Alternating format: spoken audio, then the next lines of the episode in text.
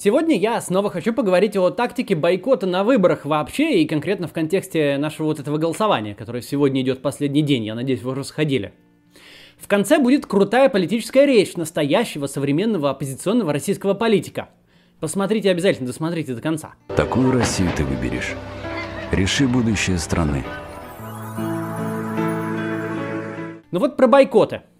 У меня уже было несколько видео на эту тему. Там я объяснял свою точку зрения, разбирал доводы за и против бойкота, а также отвечал на аргументы тех, кто считает, что голосовать идти не надо. Э, кто-то считает, что не надо, я считаю, что надо, но мнение это штука субъективная.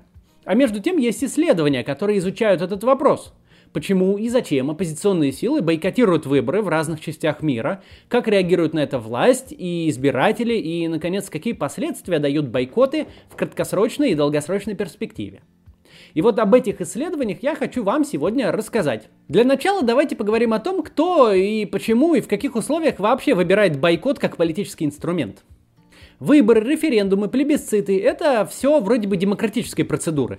Но штука в том, что используют их далеко не только демократические режимы. Как мы знаем, в СССР выборы были, безальтернативные, правда. Берешь бюллетень, кидаешь в урну с тем кандидатом, который там написан, один. А сейчас по той же схеме выборы проходят в Северной Корее. В 2019 году на парламентских выборах там при явке 99,99%, 100% пришедших проголосовали за указанных в бюллетене кандидатов. Но такая жесть в современном мире, к счастью, случается редко. Чаще встречаются промежуточные режимы, обладающие чертами и демократических, и авторитарных – их по-разному называют. Полудемократия, псевдодемократия, дефектная демократия, управляемая демократия, гибридные режимы. У нас в России закрепился термин «суверенная демократия». Но даже для таких гибридных режимов выборы важны. Им нужно показывать, что у них есть поддержка избирателей. Во второй половине 20 века демократические ценности все больше становились популярны, и выборная демократия стала восприниматься как единственная легитимная форма правления – всякие цари, монархи и прочие такие единоличные правители отошли в прошлое. Но вместе с этим стало расти число бойкотов. Это иллюстрация из э, исследования Мэтью Френкеля, сотрудника э, Брукингского института в США. Он проанализировал 171 случай бойкота и угрозы бойкотов на выборах с 90 по 2009 год. Как видно, сначала число бойкотов росло, и в 95-2004 годах было по 10 бойкотов в год. Но с 2004 года показатели стали снижаться, и Френкель это объясняет тем, что оппозиционные партии, возможно, в некоторых случаях осознали бесполезность такой тактики. Хотя, как мы видим, не все. Почему же политические силы выбирают тактику бойкотов? Таким образом, они протестуют против нечестных выборов, которые заведомо устроены так, что правящая партия окажется в выигрыше. А цель бойкота – либо заставить сделать правила игры одинаковыми для всех, либо хотя бы привлечь международное внимание к ситуации – Однако, как показывает это исследование, за исключением особо громких редчайших случаев, бойкотирующие партии не получают особой международной поддержки. Например, в 2003 году в Азербайджане оппозиция бойкотировала президентские выборы, что привело к убедительной победе Ильхама Алиева, сына многолетнего главы государства Гейдара Алиева. Несмотря на бойкоты и последовавшие за выборами протесты, США признали результаты голосования, никаких проблем у избранного президента не возникло. Давайте же посмотрим, какие эффекты и последствия приносят бойкоты. Первый и очевидный эффект – это снижение явки. Тут все понятно. Но среди других последствий Мэтью Френкель указывает маргинализацию оппозиции и расширение возможностей действующей власти. Если оппозиция отказывается от участия в выборах, она тем самым лишается возможности получить даже малую часть власти. В парламенте не будет ни одного оппозиционного депутата, даже незначительный пост в правительстве представитель оппозиции не получит. Оппозиции останутся только уличные протесты и полемика с властью через медиа. Все это очень часто ведет к фрустрации и внутреннему напряжению в рядах оппозиционеров. Начинают на людей кидаться, например. Э, в то же время действующая власть, благодаря бойкотированию выборов со стороны несогласных, усиливается еще больше и получает еще больше полномочий, вплоть до абсолютного превосходства и вседозволенности. Наиболее яркий пример этому Венесуэла, где ряд непродуманных бойкотов со стороны оппозиции в 2004-2005 году привел к укреплению власти Уго Чавеса. Его сторонники смогли занять 20 из 22 губернаторских мест, а потом на парламентских выборах, когда четыре оппозиционные партии объявили бойкот, чависты заняли все места в парламенте. Чавес получил поддержку достаточную, чтобы принять новый закон, в котором вообще сняли ограничения на сроки президентских полномочий и победил на дополнительных выборах. При этом э, в Венесуэле оппозиция очень сильна. До тех выборов, когда все решили заняться бойкотом, у нее было около 45 мест в парламенте, а на следующих оппозиция получила 42% мест в парламенте. Сейчас у нее там вообще большинство. Вы, возможно, э, слышали эти все истории про то, как они там назначили другого президента, его признали в Штатах, потом все равно там Мадуро удержался. Ну, в общем, там у них иногда оппозиция занимает места. Но вот э, э, устроили бойкоты и все проиграли. В некоторых случаях бойкоты вообще полностью меняли ход выборов. И к власти приходили партии, которые без бойкота никогда бы этого не добились. Например, таким образом в Ливане в 1992 году в парламент удалось избраться зарождающейся радикальной исламской группировки, которая теперь известна как Хизбалла. Тогда христианы-марониты, у которых э, до этого было равное с мусульманами представительство в парламенте, решили объявить бойкот выборов в знак протеста против сирийского участия в жизни страны. И чего добились? хотели ослабления мусульман, а вместо этого помогли Хезболле пройти в парламент. Ну, потому что вакантных мест оказалось больше из-за того, что э, христиане э, перестали на них претендовать. И вот что вышло. Есть другие исследования. Например, Эмили Н. Булье из Калифорнийского университета в Сан-Диего отмечает в своей работе, что крупные бойкоты в долгосрочной перспективе имеют некоторые положительные результаты для демократии. Они расширяют участие международного сообщества в продвижении демократии и увеличивают вероятность политических реформ. Ну, тут важно подчеркнуть, э, что это происходит не сразу, а спустя годы. И речь здесь идет про развивающиеся страны, скорее африканские, которые очень подвержены влиянию международного сообщества. У нас ситуация абсолютно не такая. Нам придется разбираться со всеми проблемами самим, самим внутри себя. Нам никто не поможет. Краткосрочные перспективы бойкотов в этой работе тоже оцениваются без оптимизма. Они не дают э, оппозиции получить представительство, не приводят к смене власти, что является самым главным показателем э, свободных и справедливых выборов, и не влияют на оценку уровня несправедливости последующих выборов. В целом Балье оценивает э, бойкоты в таких развивающихся странах положительно, потому что она приходит к выводу, что это очень постепенно, очень медленно приводит к укреплению демократии за счет участия международных наблюдателей, которые не допускают совсем уж грубых нарушений. Но опять же, это вообще не наш случай. У нас никаких международных наблюдателей не будет, чтобы нам помочь. Похожего мнения придерживаются и некоторые другие исследования, тоже э, разбирающие развивающиеся страны. Например, британский политолог Оливер Смит тоже считает, что бойкот эффективен в долгосрочной перспективе. Он говорит, что выборы без участия оппозиционно настроенных избирателей дают правящему режиму ощущение собственной стойкости, которое может оказаться обманчивым. Еще одно исследование, э, его автор норвежский политолог Роджер Валхаммер – говорит, что бойкоты могут быть эффективны не сами по себе, а в сочетании с рядом других внешних и внутренних изменений. Однако в редких случаях бойкоты дают и непосредственные результаты.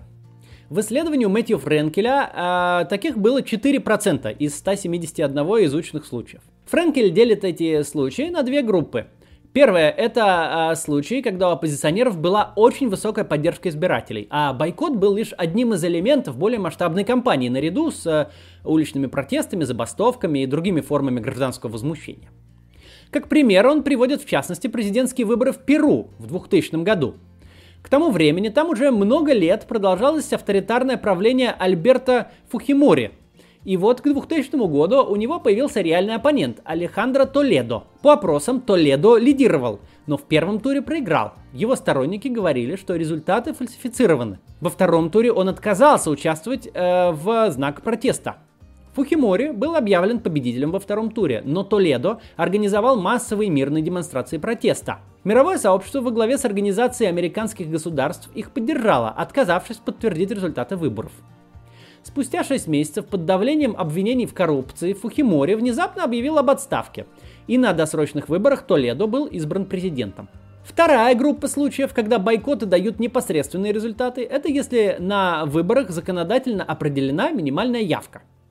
В этом случае логично, что бойкот может быть действенным, ну, потому что пришедших избирателей не хватит для того, чтобы объявить выборы состоявшимися. Как пример можно привести Молдавию, где в начале 2000-х оппозиция использовала тактику бойкота, чтобы помешать стать президентом кандидату от коммунистов. У нас порог явки предусмотрительно отменили э, в, то ли в 2004, то ли в 2006 году, потому что э, опасались именно вот такого развития событий. Вообще деполитизация общества – это один из инструментов авторитарных режимов, а э, порог явки этому мешает. Поэтому и, и авторитарные режимы снимают пороги явки, чтобы спокойно проводить дальше деполитизацию, чтобы никто на выборы не ходил и небольшое количество бюджетников могли приносить нужный результат. Также успех э, может принести не сам бойкот, а угроза бойкота. В некоторых случаях это может заставить правящую партию идти на серьезные уступки. Так, в 1998 году в Камбодже четыре оппозиционные партии пригрозили бойкотом, если к участию в парламентских выборах не будет допущен принц Ранар-Идх, свергнутый в результате переворота годом ранее. Действующая власть стремилась доказать мировому сообществу свою легитимность и возобновить кредиты от Всемирного банка и МВФ, которые приостановили после переворота. Поэтому пошла на уступки. В результате голоса разделились поровну между правящей партией и оппозицией, и принц даже стал спикером парламента. В целом можно сказать, что быстрых и прямых результатов бойкоты не приносят. В большинстве случаев после отказа участвовать в выборах оппозиция останется неудел, и ей остается только смотреть со стороны, как дела вершат без нее. В то же время есть исследования, которые показывают положительный результат бойкота в долгосрочной перспективе, но только в развивающихся странах, типа африканских, и при масштабном участии в них граждан – ну и потом вмешательство мирового сообщества. Другими словами, бойкоты редко сами по себе вызывают перемены, а только иногда становятся частью уже начавшихся. Важный аргумент про бойкоты в наших условиях состоит в том, что оппозиционно настроенные граждане, активно вовлеченные в политику, составляют лишь пару процентов от населения – Бойкот со стороны таких граждан президентских выборов в 2018 году не был замечен, однако демотивировал сторонников оппозиции тем, что высокие результаты Путина были получены даже в традиционно демократическом центре юго-западе Москвы, где большинство в местных советах, например, составля... Э, составляют представители Яблока, ну и тех, кого мы туда избрали. Э, бойкот мог бы быть действенным сейчас, если бы оппозиционно настроенная часть населения, которая по опросам составляет примерно 50% сейчас, слушала бы одного лидера или оппозиционную коалицию и могла бы вся организованно отказаться от голосования. В нашей истории были такие случаи. Например, за э, политической деятельностью Андрея Сахарова следили 92% российских граждан. У Бориса Ельцина была в начале 90-х сумасшедшая поддержка. Никто из них, правда, не занимался бойкотированием, а как раз они активно участвовали и побеждали в выборах. Как мне кажется, это эффективнее. Но если бы э, была ситуация такого политического лидера или политической коалиции, которую слушают, то бойкот мог бы иметь действие. Сейчас в России ситуация не такая. Лидеры оппозиции, за которыми следило бы столько людей или которым бы доверяло столько людей, отсутствуют. В результате единственный эффект бойкота – отсутствие нескольких сотен тысяч оппозиционных голосов в традиционных регионах, где поддержка либеральной оппозиции высока – это никак не влияет ни на явку, ни на легитимность, зато очень сильно влияет на то, что лежит в урнах в Москве, Петербурге и крупных городах, за или против. А сейчас это еще и влияет на общее число голосов, ведь очень многие люди, незнакомые с политикой и не слушающие оппозиционных лидеров, идут голосовать против. Получается парадокс. Активные оппозиционеры бойкотируют выборы и не кидают свой голос против. А обычные граждане, которым надоел Путин, идут и голосуют против. Если вы еще не сходили, сходите. В конце я хочу показать вам настоящую крутую политическую речь. Ее сказал удивительный человек Лев Шлосберг. В одном из беднейших регионов страны, Псковской области, он 14 раз участвовал в выборах и проигрывал, а потом на 15 раз выиграл и стал депутатом Псковского областного собрания. Теперь он говорит там такие вот речи с трибуны и без. Лев Шлосберг – это реальный лидер партии «Яблоко». Именно из-за него я когда-то вообще задумался о сотрудничестве с ней – Сейчас вы посмотрите речь и тоже задумаетесь. Послушайте. Друзья, я принял решение о том, как поступить 1 июля. Я пойду на избирательный участок и проголосую против. Я объясню сейчас, почему я так решил. Являются ли поправки в Конституцию законными? Нет. Является ли процедура их принятия законной? Нет. Признаем ли мы эти изменения законными? Нет. То, что мы видим сейчас по всей стране, отвратительно и унизительно для человека. Это противоестественный процесс продавливания неестественного решения. Тогда почему 1 июля я пойду и проголосую против? Потому что это голосование не про Конституцию, а про всю нашу жизнь. Это голосование об отношении к Путину и ни о чем больше. Я против Путина и продолжения его политики. И поэтому я проголосую против. Это голосование – моя оценка его 20 лет во главе России и намерение также править дальше, до конца жизни. У меня свой личный счет к Путину. Я проголосую против, потому что я хорошо понимаю, против чего мой голос. Этот голос против того, что у страны отняты 20 лет возможностей, против 20 лет несвободы, против 20 лет возвращения в СССР.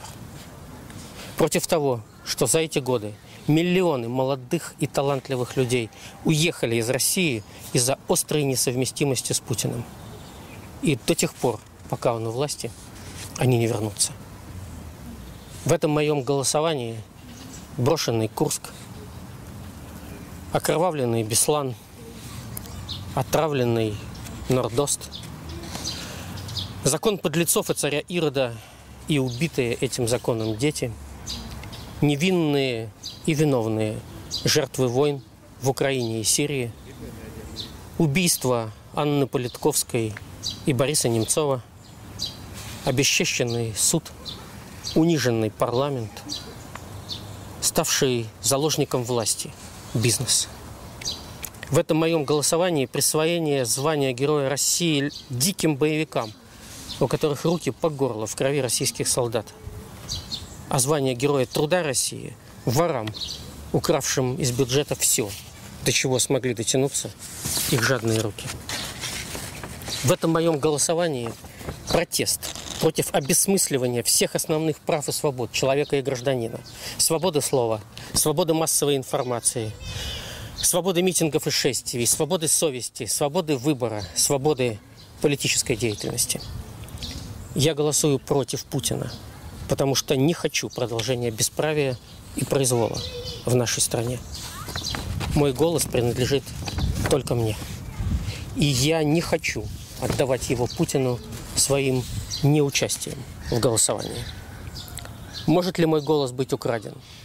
Да, как и все другие голоса против. Но за воровство отвечает вор, а не человек, которого обокрали по большому счету мой голос украсть невозможно, потому что я голосую не для кого-то, а для себя. Мне самому важно знать, что я проголосовал против. Счет по итогам этого голосования может не иметь вообще никакого отношения к самому голосованию.